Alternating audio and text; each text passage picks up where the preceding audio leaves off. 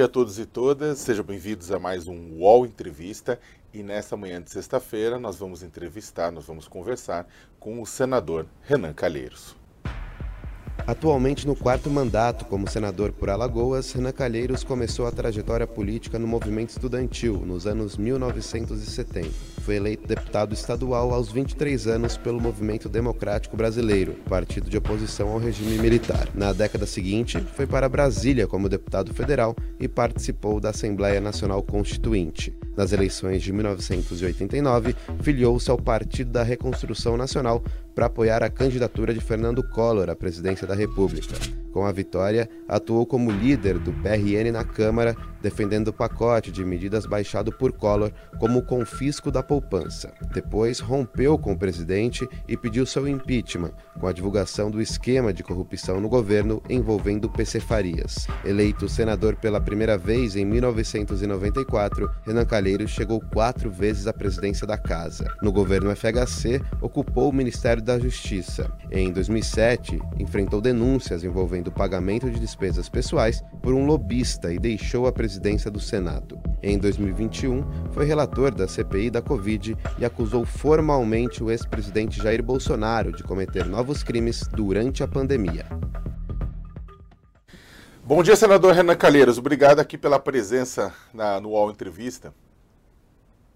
Bom dia, Sakamoto, Josias, Thales. Um prazer renovado voltar a conversar com vocês. E a, como bem, no, me acompanham aqui nessa entrevista, o nosso colunista Josias de Souza e Thales Faria. Bom dia, Josias. Seja bem-vindo. Bom dia, Sakamoto. Bom dia, Thales. Bom dia especial, senador. Muito obrigado por compartilhar o seu tempo conosco. E Thales Faria. Bom dia, Thales. Bom dia, Sakamoto. Bom dia, Josias. Senador, seja bem-vindo. Senador, obrigado, queria com... começar a nossa conversa com um fato. Bem, agora na manhã desta sexta-feira, a Polícia Federal está realizando uma operação de busca e apreensão é, no endereço de uma pessoa que teria feito ameaças, propagado ameaças contra Lula, né, por conta da sua visita ao Pará. Ontem mesmo, né, um, um fazendeiro foi preso, né, porque também teria é, feito ameaças contra Lula, procurado, pesquisado o hotel em que ele ficaria, dito que daria um tiro na sua barriga. É, como é que o senhor vê essas, é, esses acontecimentos à luz, inclusive, do pacote da democracia que o ministro Flávio Dino tinha encaminhado para o Congresso Nacional? É, antes mesmo do ministro Flávio Dino encaminhar o pacote pela democracia ao Congresso Nacional, nós já havíamos, do ponto de vista do Congresso, tomado essa iniciativa. Isso é fundamental, porque esses incidentes, em função da polarização, continuarão a acontecer. Isso requer uma investigação permanente, diária, um esforço de inteligência e punições exemplares. É isso que precisa andar no ritmo certo. Todo mundo tem direito de ser de direita. O que está em discussão é, é o direito, é o Estado democrático de direito. E para que ele possa se concretizar, essas pessoas, depois de investigadas, precisam ser exemplarmente punidas. E o Congresso, durante essa semana, na reunião de líderes, eu falei com o presidente Rodrigo Pacheco, precisa, do seu ponto de vista, agilizar a apreciação desse pacote que é anterior ao pacote mandado pelo Congresso, é, pelo ministro Flávio Dino, para nós assegurarmos o, os direitos dos cidadãos, garantirmos a sua participação político-partidária, mas num clima de, de não violência, de respeito à posição de cada um, de revigoramento da própria democracia. Senador, o senhor já foi ministro da Justiça no governo Fernando Henrique Cardoso. Eu queria saber qual a sua avaliação do envolvimento dos militares nessa questão do golpismo defendido pelos bolsonaristas. Olha, Thales, é, eu sempre defendi friamente, depois de uma investigação necessária, que se puna exemplarmente essas pessoas todas, inclusive militares, que flertaram com o golpismo ou manufaturaram golpes.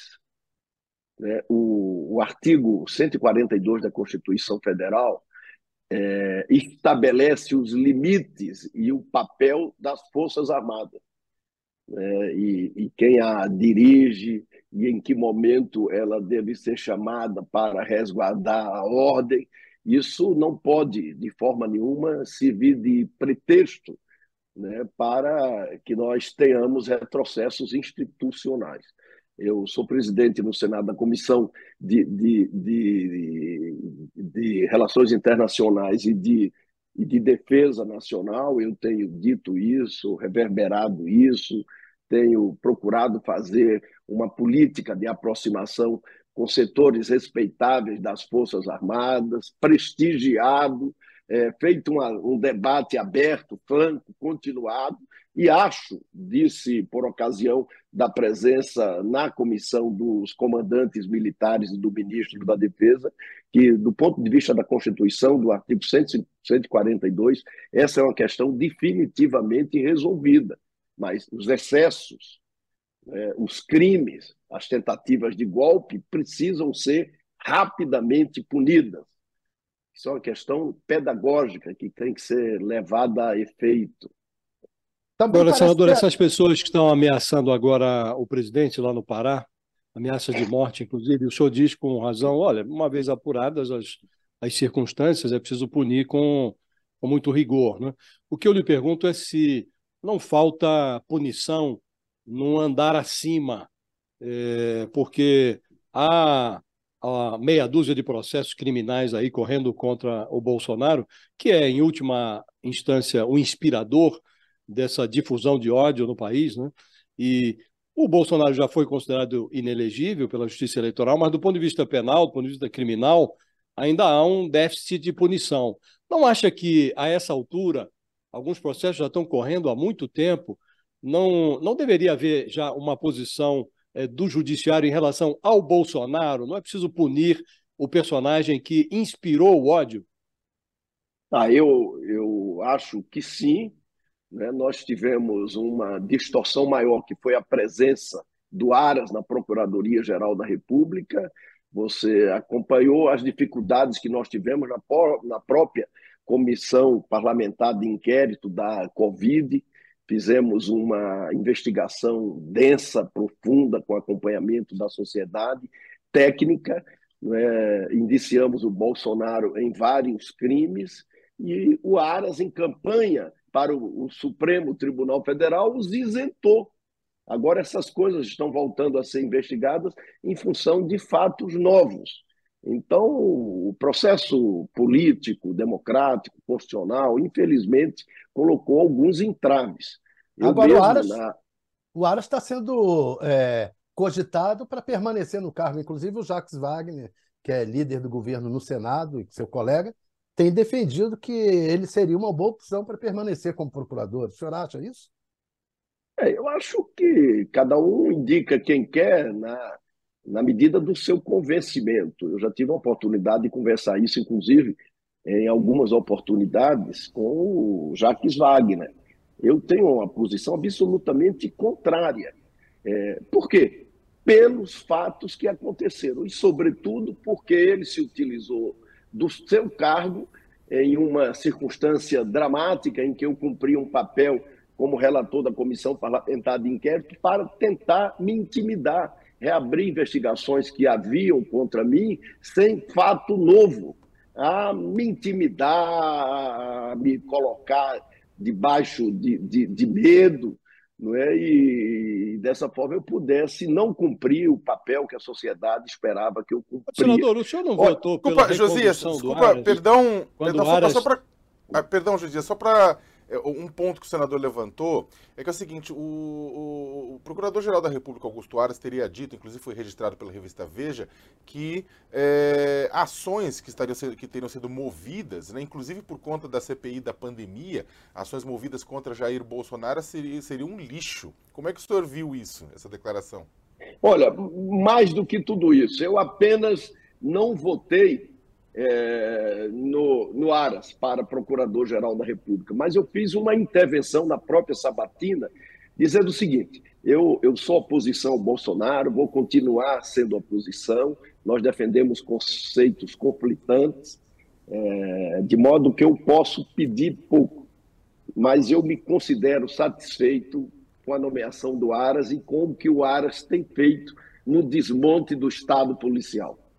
Quem está dizendo que fora Aras, não votarei no Aras, direi um rotundo não, é, se alguém o indicar para ser sabatinado no Senado, é exatamente essa pessoa que fez essa declaração lá atrás. É, mas o Aras, no cargo, não é, ele, ele não procurou absolutamente nada e não achou absolutamente nada, procurou apenas fazer campanha, usar a Procuradoria como uma escalada para ocupar uma cadeira no Supremo Tribunal Federal. E proporcionou ao Congresso, em função, em função da importância do cargo de Procurador-Geral da República, um dos momentos mais lamentáveis e controversos. É, para beneficiar o Aras, em determinado momento, a Comissão de Comissão e Justiça do Senado Federal estava se recusando a fazer a sabatina do André. Quer dizer, coisas inimagináveis que, em plena democracia, elas continuassem a acontecer.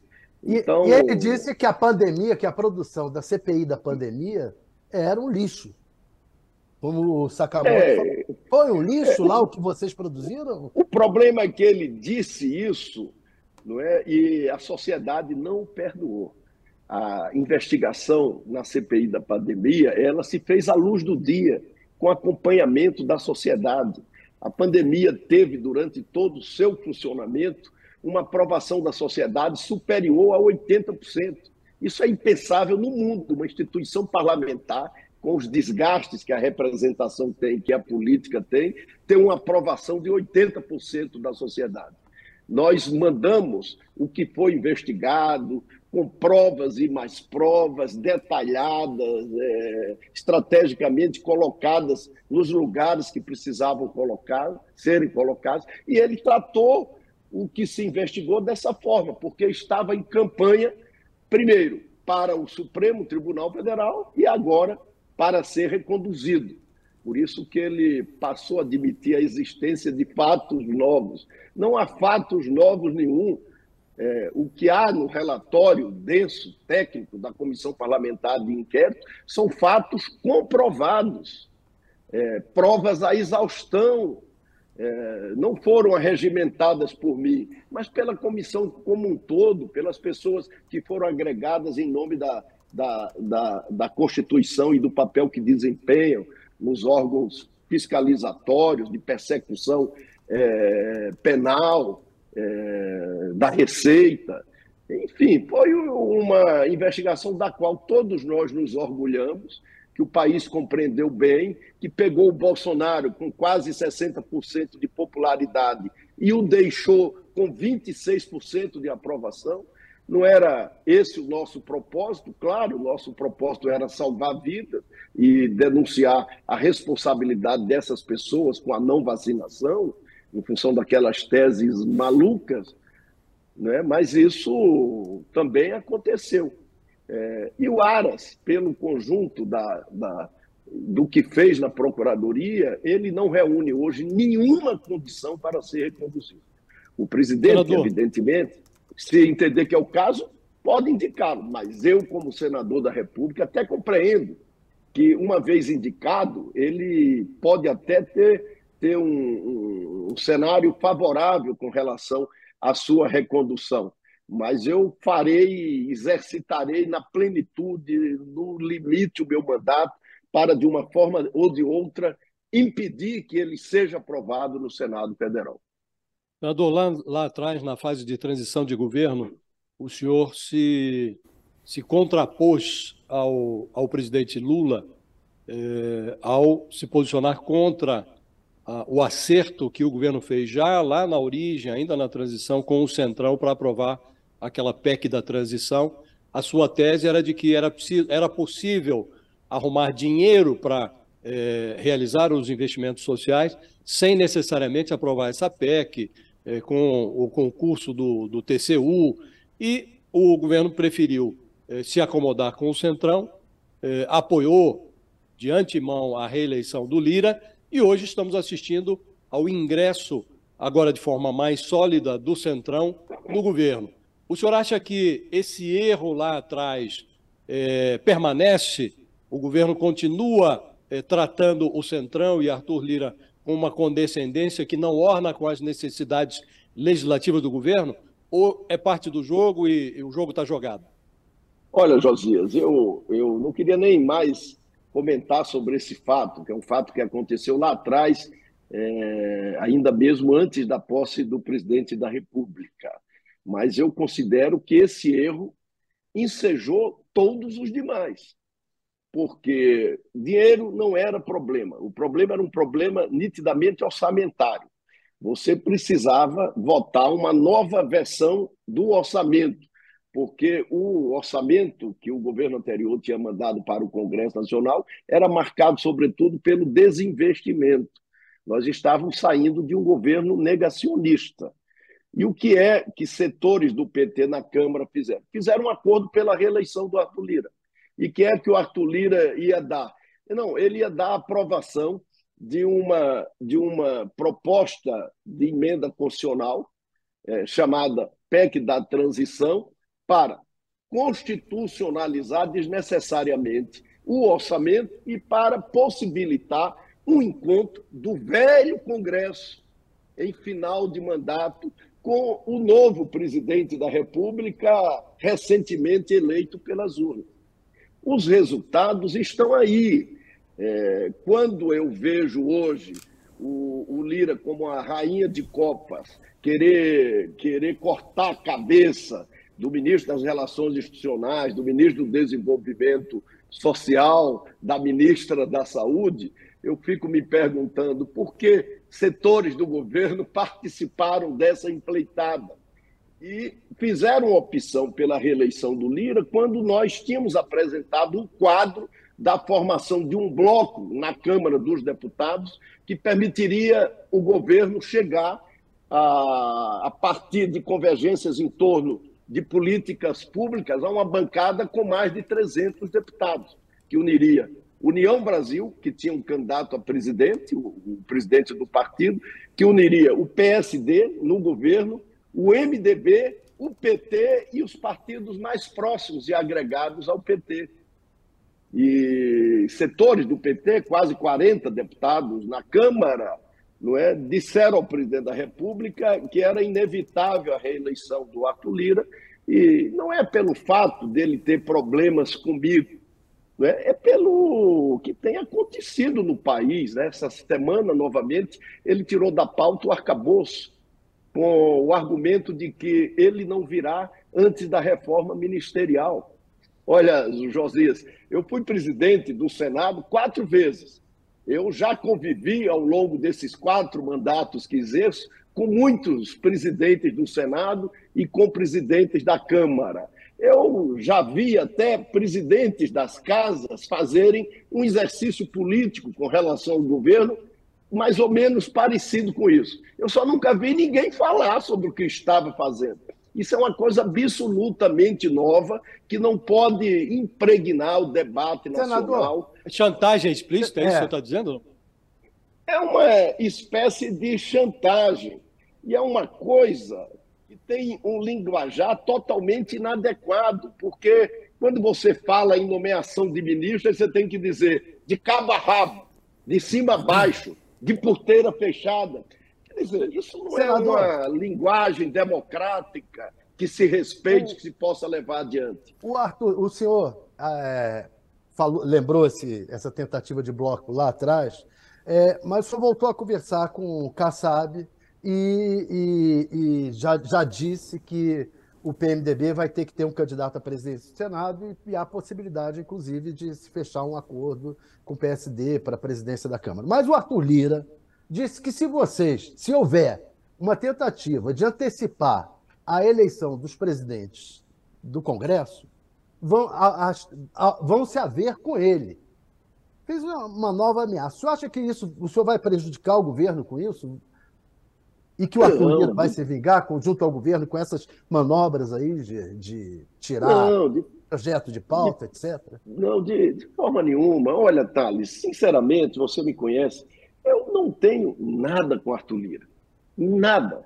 Os problemas que o Arthur Lira tem comigo são problemas consequentes.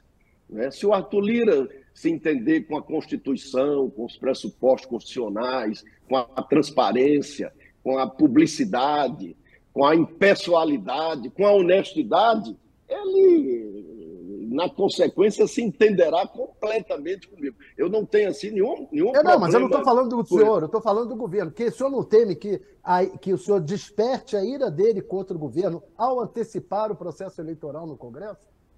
Não, não, não. Eu acho que é importante a ida dele e do Centrão para a sustentação do governo. Acho que é preciso dar a essa ida um condimento programático, tem que surpreender afinidades, sei que não é uma tarefa fácil, mas é preciso fazer um exercício do ponto de vista do governo, surpreender afinidades para que a ida deles para o governo e para a sustentação seja uma coisa politicamente, programaticamente defensável. Eu acho que ela só deve acontecer nessas circunstâncias. Outro dia alguém me perguntou por que é que o Arthur Lira tem tanta preocupação com o que ele vai fazer quando terminar o seu mandato na presidência da Câmara dos Deputados. Eu, eu não estou entendendo o porquê desse desespero, dessa preocupação, o porquê das tentativas de paralisar a investigação. Aliás, senador, mas como é que... Tô... Aliás, exatamente falando disso, como é que o senhor vê, como é que o senhor está acompanhando ah, as investigações relacionadas a desvios na venda de kits de, na fornecimento de kits de robótica para prefeituras de Alagoas, né, que envolveu vários aliados de Arthur Lira, ex-assessores de Arthur Lira, né, ah, chegou até a ser trancada a, a investigação lá no Supremo Tribunal Federal, mas como é que o senhor viu toda essa eclosão em Alagoas? Eu acho que se não houver uma conversão, se o Arthur Lira não mudar, se não vocalizar o sentimento do país, que provavelmente caminha numa nova direção, ele vai ter uma trajetória política, infelizmente, entre a política e a polícia.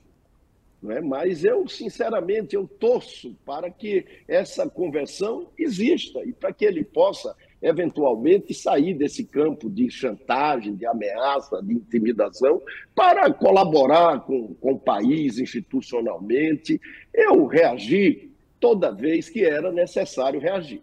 Quando ele tentou extinguir o Senado da apreciação de medidas provisórias, é, eu reagi, claro que era meu papel como senador. Quando o governo de Alagoas fez um leilão de saneamento de onze municípios, o maior leilão do ano há quase três anos, é, o, e que ele bloqueou os recursos do leilão de saneamento do Estado, é, bloqueio esse que continua até hoje, três anos depois, o Estado de Alagoas tendo que fazer empréstimo para continuar a obra. Eu, como senador representante de Alagoas no Senado Federal, eu tenho que reagir. Não é? Quando eu me deparo com problemas como os que aconteceram recentemente, de decisões judiciais fraudadas para, para levar royalties de petróleo para municípios de familiares, é, vinte e seis, vinte e sete milhões, com saques desses recursos, da quase totalidade, para advogados, para escritórios de advocacia, eu fico preocupado, porque na democracia, na transparência, essas, essas dúvidas não podem continuar a existir. É, mas, assim, eu não tenho nada contra ele, eu acho que se essa convenção houver, é uma, será uma boa convenção. Nós temos amigos comuns que procuram conversar comigo, conversar com ele. A todos eu tenho dito exatamente, se ele se resolver com a Constituição, com a publicidade, com a transparência, com a impessoalidade, consequentemente ele estará resolvido comigo. Senador, parece haver um, um esgotamento dessa política de coalizão eh, que impera ou que prevalece no Brasil há muito tempo, né? Eh, durante a gestão Bolsonaro houve, inclusive, um agravamento da perversão, porque o Congresso como que se apropriou de um pedaço do orçamento, batizou-se isso de orçamento secreto, e os parlamentares passaram a dispensar, inclusive, a intermediação dos ministérios. O dinheiro ia direto para os municípios, né? E parte dele foi, é, parte desse dinheiro foi desviado. Eu me lembro de uma entrevista que o Arthur Lira deu agora é, em abril, salvo engano, em que ele dizia que é, essa composição, troca de ministério por apoios, tinha perdido o sentido, não dava mais certo, porque as emendas, sim, é que é, é, asseguravam apoio ao governo. Agora está o Centrão a negociar ministérios, porque nesse arranjo da transição assegurou-se um pedaço do orçamento secreto, o antigo orçamento secreto, quase dez bilhões de reais, nove bilhões e setecentos, ainda estão escorando no orçamento deste ano, mas para o próximo ano supõe-se que o orçamento vai passar a ser executado pelos ministérios. Então, o ministério passou a ter alguma relevância. Não faliu esse modelo, senador? O que fazer, o que colocar no lugar disso? Olha, faliu completamente, e o pior de tudo isso é que o arranjo para a aprovação da P E C da transição obrigou o governo federal a pagar parte dos recursos do orçamento secreto extinto pelo Supremo Tribunal Federal. E há um movimento efetivo para agora, na tramitação da Lei de Diretriz Orçamentária, ser devolvido ao Senado Nacional o triste R P nove, o orçamento secreto. Isso é um retrocesso inominável, inominável. Nós não vamos absolutamente para lugar nenhum. Esse modelo de, de, de coalizão no governo, ele precisa avançar, reproduzir aqui no Brasil o que acontece nos lugares civilizados do mundo. Os partidos podem participar de uma coalizão, até exercer, como consequência da sua participação, cargos no poder executivo, ou no próprio parlamentarismo. Isso tudo é natural. O que não é natural é que essa participação não tenha um fundamento programático, não tenha objetivos, não surpreenda afinidades, seja um mero processo de chantagem. É, o Arthur tem preocupação com o que vai fazer no pós-presidência da Câmara dos Deputados, mas ele não deve ter. Ele vai ser o quê? Ora, ele vai ser ministro. Eu acho que, se fosse ele, eu apenas é, condicionaria a essa participação dele no governo. Ele está indicando ministro. É óbvio que ele vai poder participar. Agora, essa participação tem que ter um condimento programático. Entendeu? Não podemos continuar a fazer política como se fez, repetindo os erros que nós pensávamos jamais que, de uma forma ou de outra, pudessem ser repetidos. E olha que nós temos na presidência da República o presidente Luiz Inácio Lula da Silva, que é um competente, um político, um homem que, que tem evoluído, que quer fazer um governo com eficiência, que quer retomar os investimentos.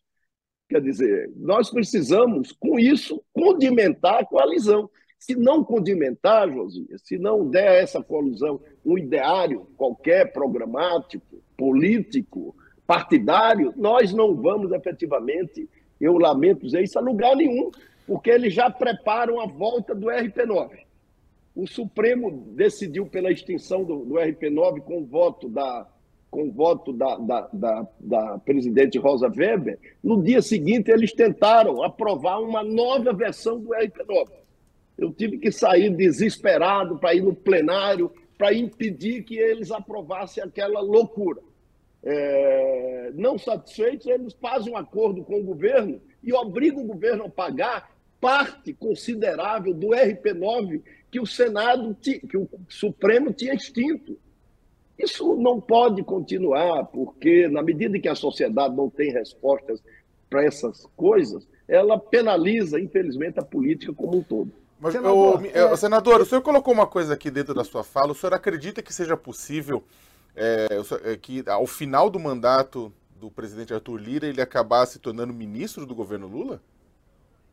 Eu acho que ele tem muita preocupação com isso, porque, apesar de arregimentar É, o poder como um todo nos últimos anos, não, não foi só no governo Bolsonaro, no governo Michel Temer também, não é? Eu disputei a eleição de dois mil e dezoito, ganhei a eleição de dois mil e dezoito, é, dois mil e dezessete, dois mil e dezoito nós tivemos para municípios do estado de Alagoas, nesses dois anos, de custeio de saúde, sem transparência nenhuma, quase dois bilhões de reais.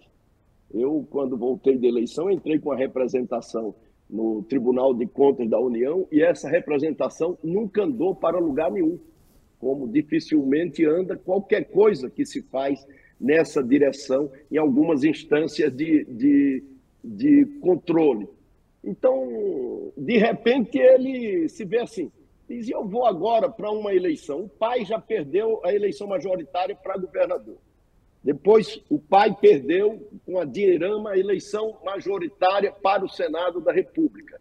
Na última eleição, ele se aliou e levou para a União Brasil um senador que era presidente do P S D B, saiu no último dia da janela partidária para ser candidato a governador, porque havia sido um fenômeno eleitoral na eleição anterior. Quando ele anunciou o apoio, a candidatura que era favorita caiu.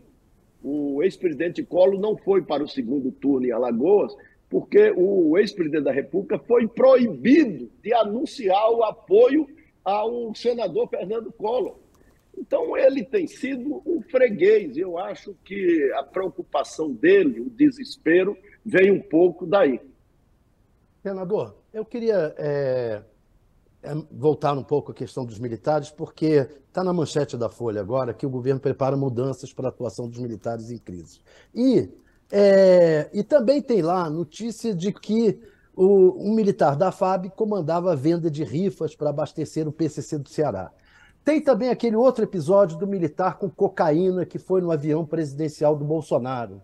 Eu queria saber o seguinte, o senhor acha que o governo Bolsonaro é... levou os militares a aumentar o nível de crimes comuns, não só de participação em golpismo, mas de crimes comuns, como é, de, de, de ilícitos penais?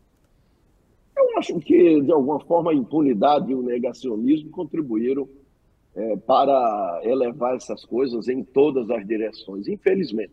Mas isso só justifica a necessidade de você regulamentar tudo isso no detalhe, investigar e punir exemplarmente. É, você acompanha, Thales, e sabe que, do ponto de vista do Congresso Nacional, do Senado mesmo, é muito difícil você convocar um militar. É, as pessoas ficam cheias de dedo, com medo, tal. E enquanto isso não acontecer com naturalidade, vai ser muito difícil você regulamentar esse estado de coisa. Eu prefiro dizer que a Constituição ela já define claramente qual o papel das Forças Armadas, que são forças permanentes e, e, e regulares, é, que são é, comandadas pelo presidente da República e que podem, na defesa da ordem da separação dos poderes, ser convocada por qualquer um dos três poderes. É exatamente isso. Qualquer excesso que derive disso aí é, tem que ser punido exemplarmente. Eu queria só lembrar o que disse do início, ninguém é proibido de ser de direita. A convivência democrática exige que nós, que nós sejamos abertos a tudo isso. O que é proibido é você enfrentar o Estado democrático de direito. E isso não pode contar com a convivência da imprensa, de setores da política, do parlamento, de todos. Senador, o, o presidente Lula disse dias atrás que o Centrão não existe e que ele vai negociar com partidos, né? Agora... é muito curioso, porque acaba de assumir o Ministério do Turismo um deputado que é filiado à União Brasil, mas ele ascendeu à pasta do turismo pelos vínculos que mantém com o Arthur Lira. O André Fufuca, que vai virar ministro, é, supostamente em nome do P P, ele tem uma afinidade extrema com Arthur Lira. É, Margarete Coelho, indicada para a presidência da Caixa Econômica, também... É, a, a, o, é muito conhecida pelos vínculos que mantém com Arthur Lira. E o próprio é, Silvio Costa Filho, que é, deve entrar no governo em nome do Republicanos, não é alheio à liderança do Arthur Lira. Eu queria lhe perguntar, em primeiro lugar, se é fato que o Centrão não existe. Em segundo lugar, quem é, afinal, que está entrando no governo? É o Centrão, esse Centrão que é, se reorganizou ali sob a liderança de um personagem até do seu partido, Eduardo Cunha, que, aliás, tinha o mesmo estilo de atuação do Arthur Lira, né? Ou se é, é esse ente suprapartidário em que se transformou o presidente da Câmara. Esse tipo de composição ministerial leva a que é, resultado? Não, olha, Josias, eu acho que o governo tem que ter, é, resguardando o seu estilo, né, a amplitude do presidente da República, com a participação dos ministros palacianos, uma maneira para conversar com esses setores do Congresso Nacional. É, o presidente Lula, quando diz isso, que o Centrão não existe, ele quer dizer que o Centrão não existe do ponto de vista da institucional conversa com a presidência da República. Nisso ele está absolutamente certo e prefere que as conversas se façam com os partidos. O grande problema da política nacional é que a política nacional perdeu completamente os seus limites, até mesmo do ponto de vista dos partidos. Nós disputamos a última eleição de Alagoas e, na última semana das convenções, o Arthur Lira fez é, a intervenção em cinco partidos principais e levou, como eu acabei de dizer, o presidente do P S D B para União Brasil para ser candidato a governador, com o argumento de que ele teria vinte milhões para sustentar a sua candidatura ao governo do Estado.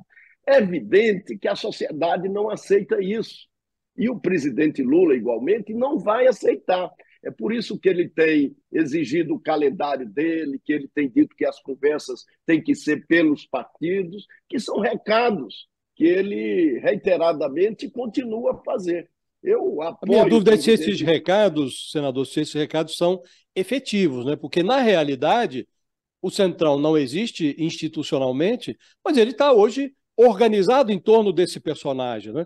E há uma articulação já é, para fazer o sucessor. O Arthur Lira já negocia entre esses partidos para fazer como sucessor dele o deputado Elmar Nascimento, que nem é do partido dele, é o líder do União Brasil, né? É, então, na prática, o Centrão existe, né? O que eu lhe pergunto é se esse discurso ao Centrão não existe, se isso é efetivo, e se a essa altura, a seu juízo, é preciso iniciar uma articulação para a próxima sucessão interna do Congresso, na Câmara e também no Senado.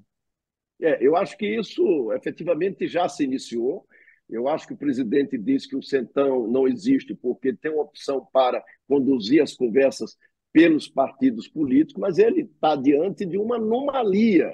O Arthur Lira se elegeu com quatrocentos e tantos votos e, e com o apoio é, incondicional do P T.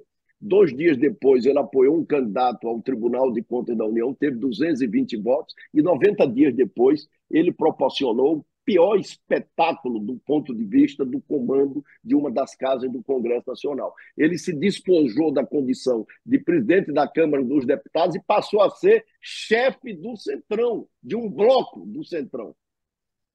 É, eu fui quatro vezes presidente do Senado, eu já disse, o maior orgulho que um presidente de casa tem é dizer: eu represento todas as correntes desta casa. Mas imagina o próprio presidente é, sair da condição de presidente para chefiar um grupo parlamentar. É, deve ter algum objetivo subalterno nisso. É, eu não quero nem confessá-los, porque na medida que os confesso, o cara diz: não, isso é uma briga da província, do Renan com o Arthur, e não é. É por isso que o M D B é, vai, na próxima semana, fazer uma reunião da sua bancada no Senado para decidir que terá candidato à presidência do Senado Federal. Nós somos hoje uma bancada de onze, o P S D tem quatorze senadores, o, o Partido Liberal tem doze senadores. Então, qualquer de nós, dos onze, que demonstrar mais amplitude, mais competitividade, mais condições de levar o partido à vitória, no primeiro e no segundo turno, será o candidato. E nós deveremos ter bom senso e frieza para, na hora certa, é, escolhê-lo bem, para que ele possa competir e ganhar a eleição.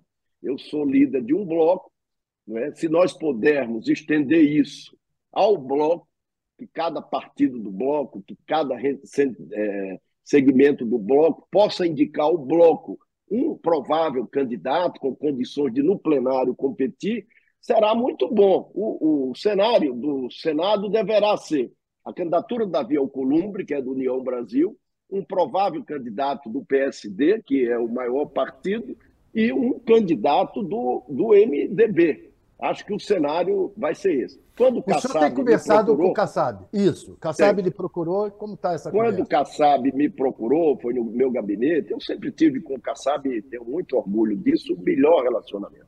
Eu tenho uma confiança plena no Kassab, no seu raciocínio político, partidário, no seu espírito público, na avaliação que ele faz do que está por vir na política nacional. Mas ele, fundamentalmente, foi me perguntar, primeiro, se o Davi Alcolumbre seria o candidato do presidente Rodrigo Cunha, Rodrigo Pacheco, é, que tem conosco, como vocês sabem, o melhor relacionamento. Eu disse que, que achava que sim, nunca tinha ouvido isso assim claramente, mas achava que sim, era a minha percepção.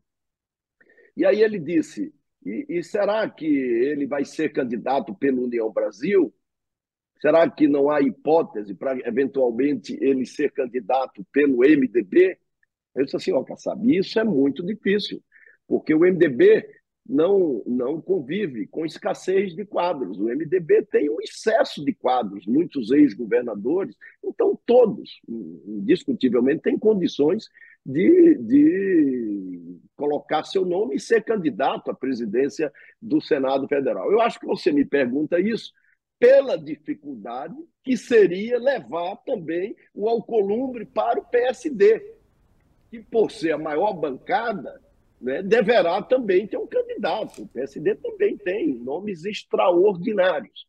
Mas o problema não é esse. O problema é que há uma postulação prioritária, pelo que eu senti, de um candidato do P S D à presidência da Câmara dos Deputados, numa configuração que pode levá-lo tranquilamente à vitória. Agora, eu queria claro, lhe perguntar, claro. senador, se esse entendimento que começa a, se, a ser negociado no Senado, né, e o senhor diz já na semana que vem o M D B vai eh, se reunir para deliberar que terá um candidato, se esse entendimento É, é, e, e também o entendimento que o senhor tem, a compreensão que o senhor tem de que o P S D do Kassab desejará, desejará ter um candidato na Câmara, se essa é. confluência de interesses pode levar a que esse entendimento no Senado se estenda também à Câmara.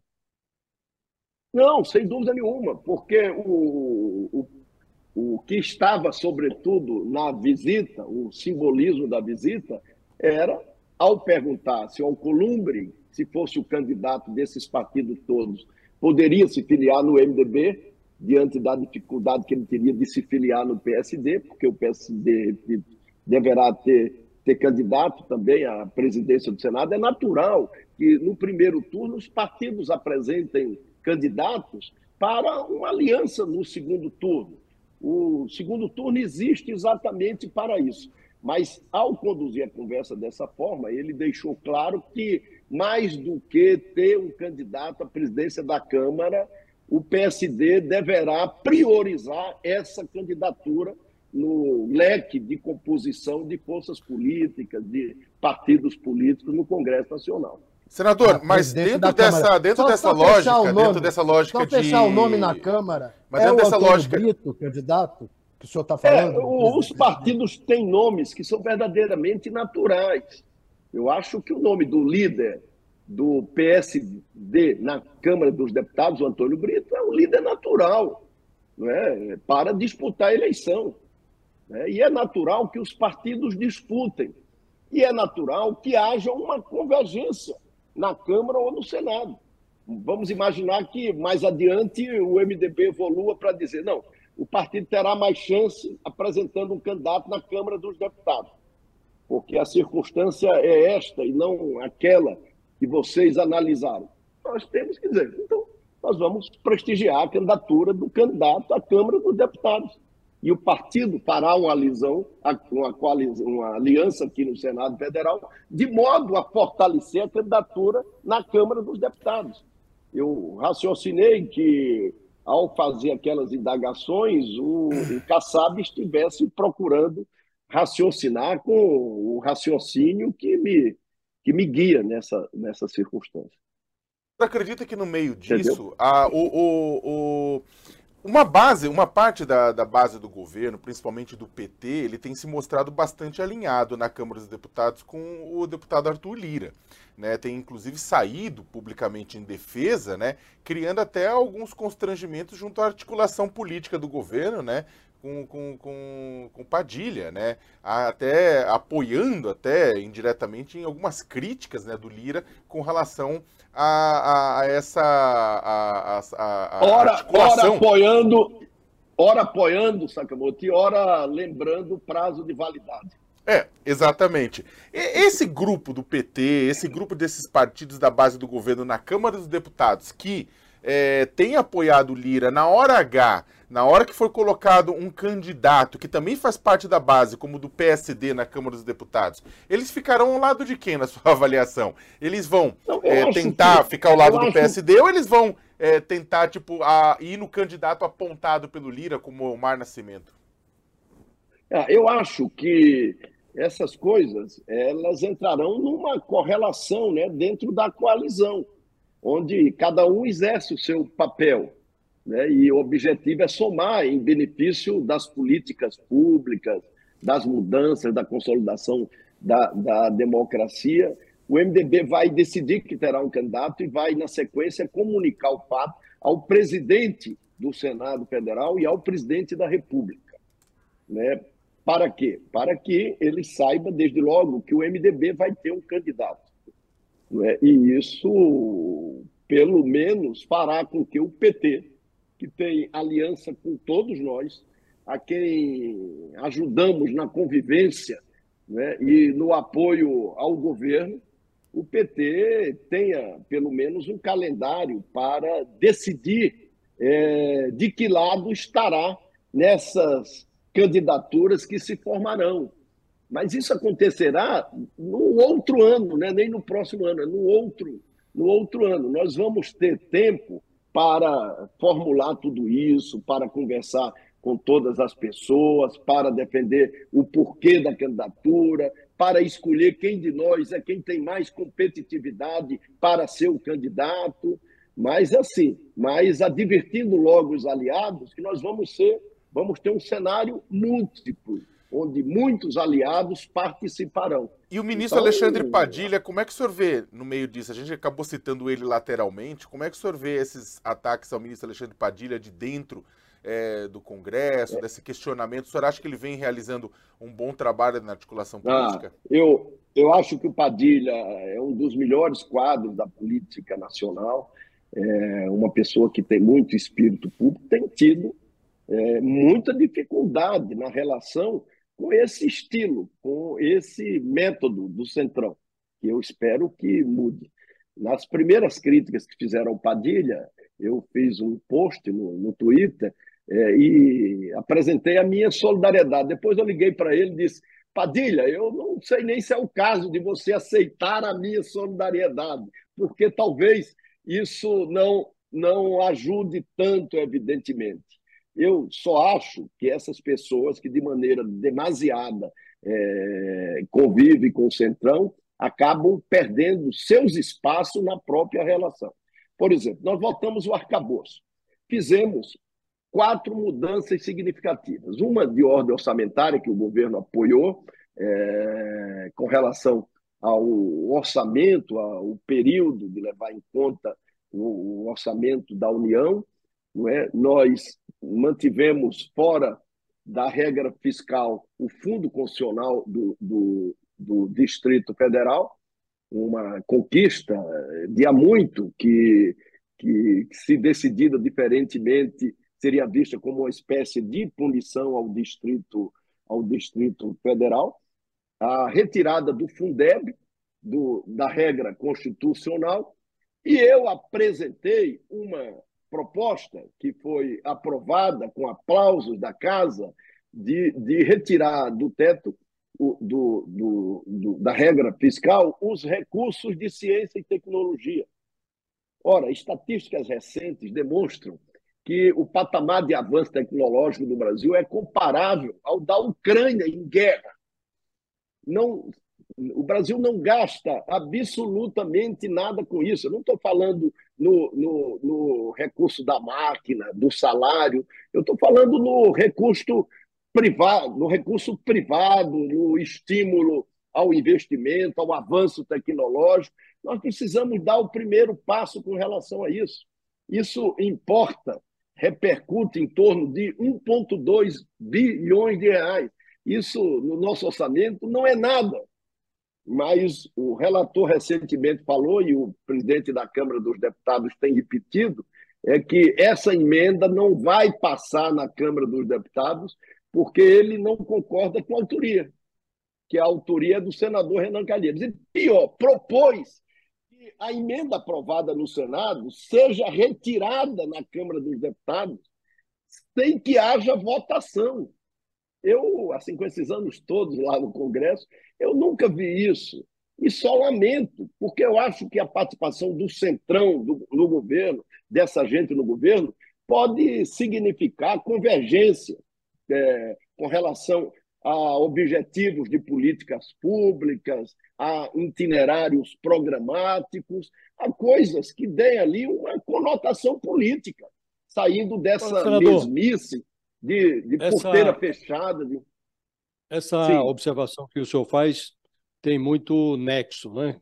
Não é problema que os partidos participem do governo, mas é, o que há é uma escassez de política pública, uma escassez de interesse público. Agora, o vosso filho virou ministro também desse governo e não houve discussão sobre, é, sem entrar no mérito da atuação do ministro, no Ministério dos Transportes, do Renan Filho, não houve também essa discussão sobre o interesse público, sobre política pública, por que que ele estava virando ministro.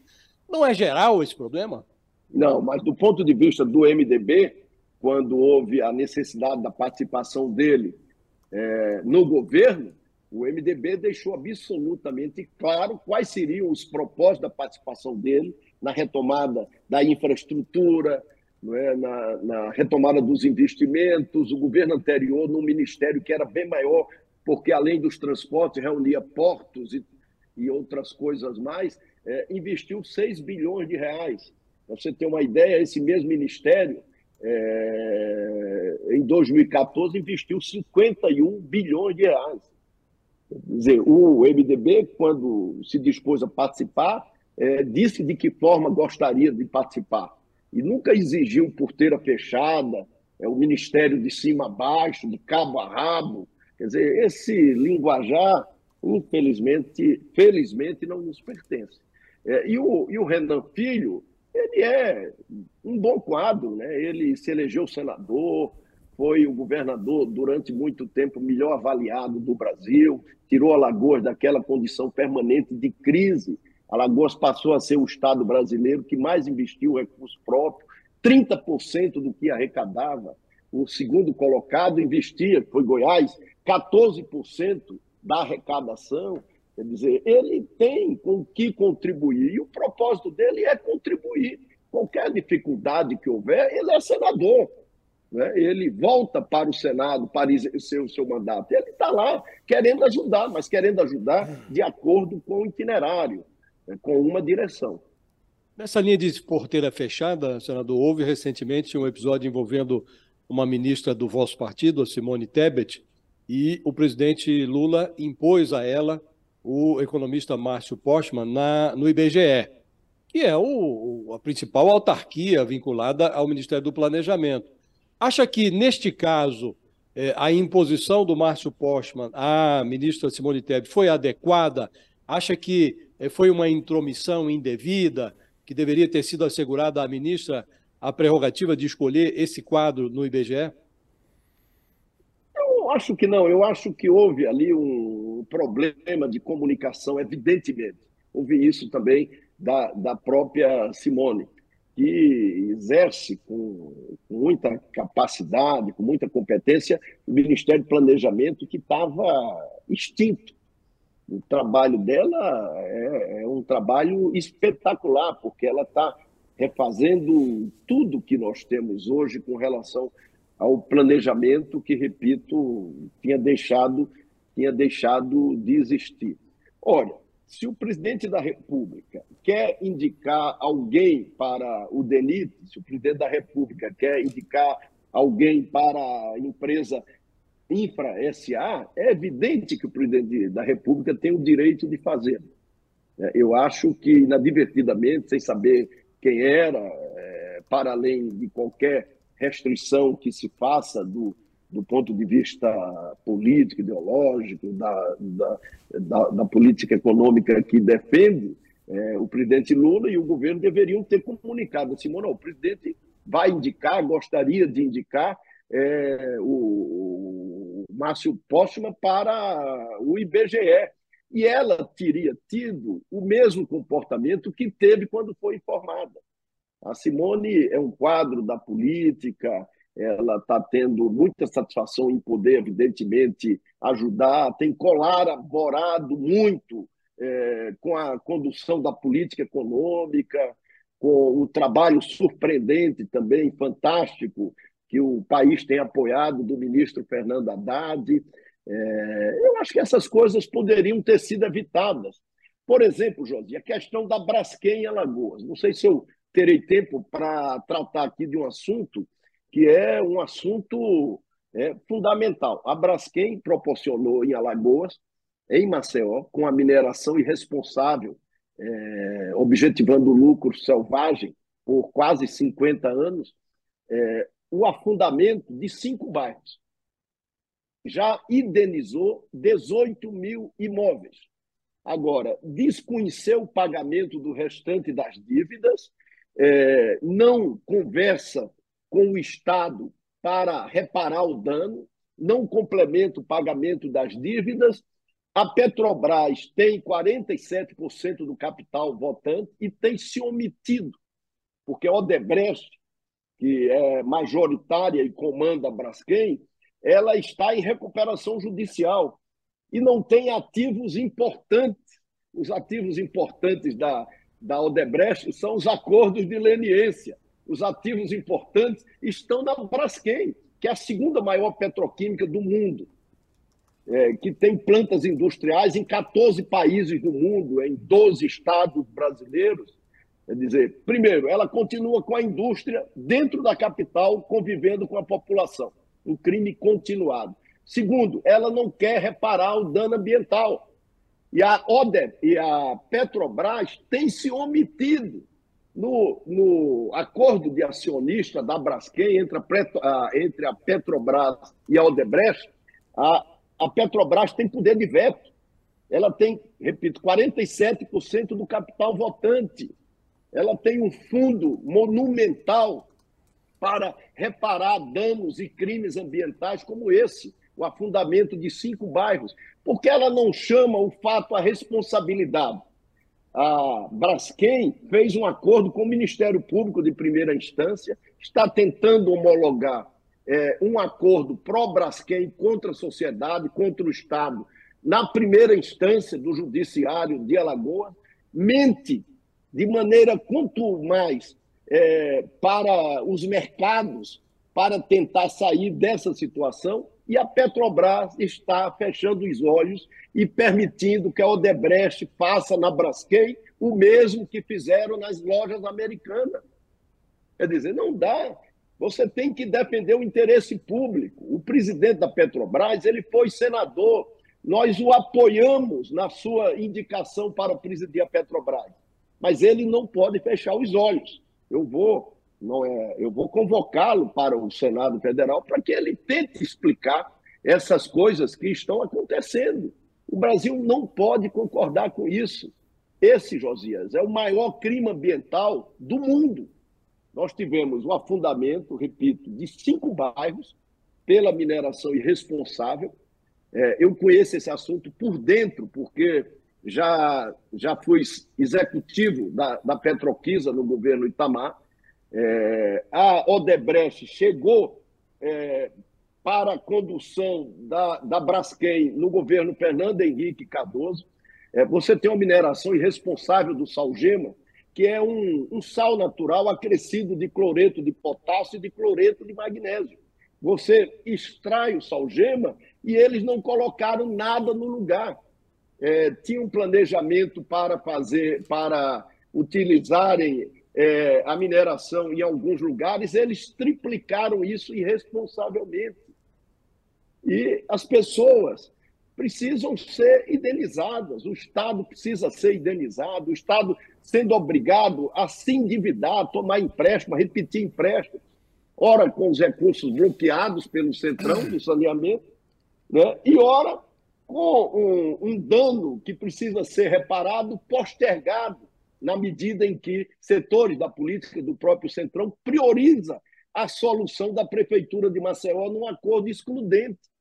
Você tem que resolver todos os problemas. E a Petrobras, repito, tem responsabilidade com isso, porque durante a maioria desses cinquenta anos de mineração irresponsável, a Petrobras conduziu majoritariamente a Braskem no estado de Alagoas. Senador, então, essas coisas não dá para não discutir.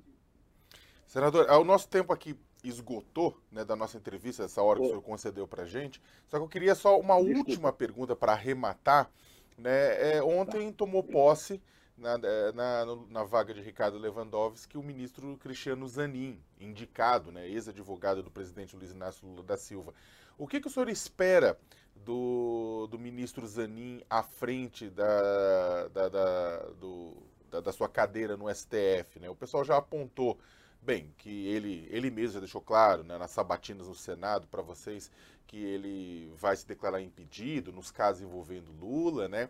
Agora discute-se qual que será o perfil desse é, novo ministro. Ele vai ser conservador, ele vai ser conservador em determinados temas como aborto, como, como, como que, que, questões de armas, ou ele vai ser mais progressista, né? Muita gente no P T já discute, não, precisamos de uma segunda vaga garantidamente, inclusive com uma mulher negra de preferência, é, e mais progressista, porque o Zanin não será é, progressista nos temas, ele será é, garantista, mas não progressista. Como é que o senhor vê essa, a, o acho... mandato de Zanin à frente do S T F? Olha, Sakamoto, eu participei de muitas posses de ministros no Supremo Tribunal Federal. Eu devo te confessar que não participei de nenhuma posse onde os democratas verdadeiramente estivessem tão felizes. Então, a, a nomeação do, do Zanin é, sobretudo, a nomeação de alguém que, que incorpora o Estado democrático de direito, que conviveu com um momento de excepcionalidade, onde a própria presunção de inocência era relativizada sempre. Acho que ele vai cumprir um grande papel e vai qualificar o Supremo, o Supremo Tribunal Federal. É, eu disse isso mais ou menos na sabatina, nas perguntas que lhe fiz por ocasião da sabatina no Senado Federal. Eu tenho, assim, é, um orgulho muito grande do que será a trajetória do ministro Zanin.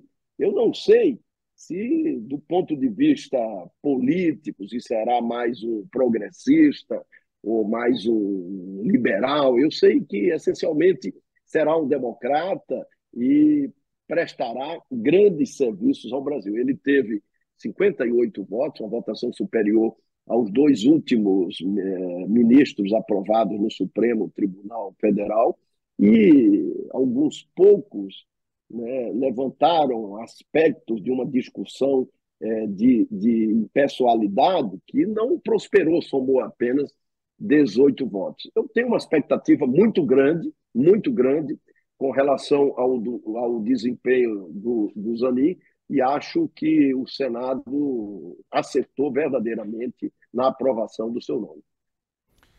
Conversamos aqui na manhã dessa sexta-feira com o senador Renan Calheiros. Senador, muito obrigado pela presença aqui no U O L Entrevista. Muito obrigado a vocês todos. Agradecer também ao meu companheiro aqui, Josias de Souza, pela participação na entrevista. Obrigado, Josias. Obrigado, Sakamoto, Tales. Obrigado especialmente a quem nos acompanhou. Muito obrigado ao senador Renan Calheiros. E também ao grande Thales Faria. Thales, obrigado pela participação. Bom dia. Muito obrigado, grande Sakamoto, grande Josias. Muito obrigado, senador, pela sua presença. Um abraço. Obrigado, Thales.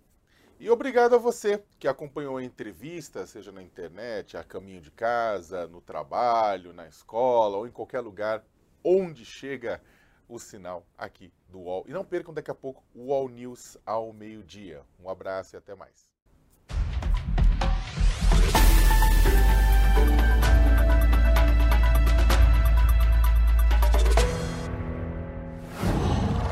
U O L.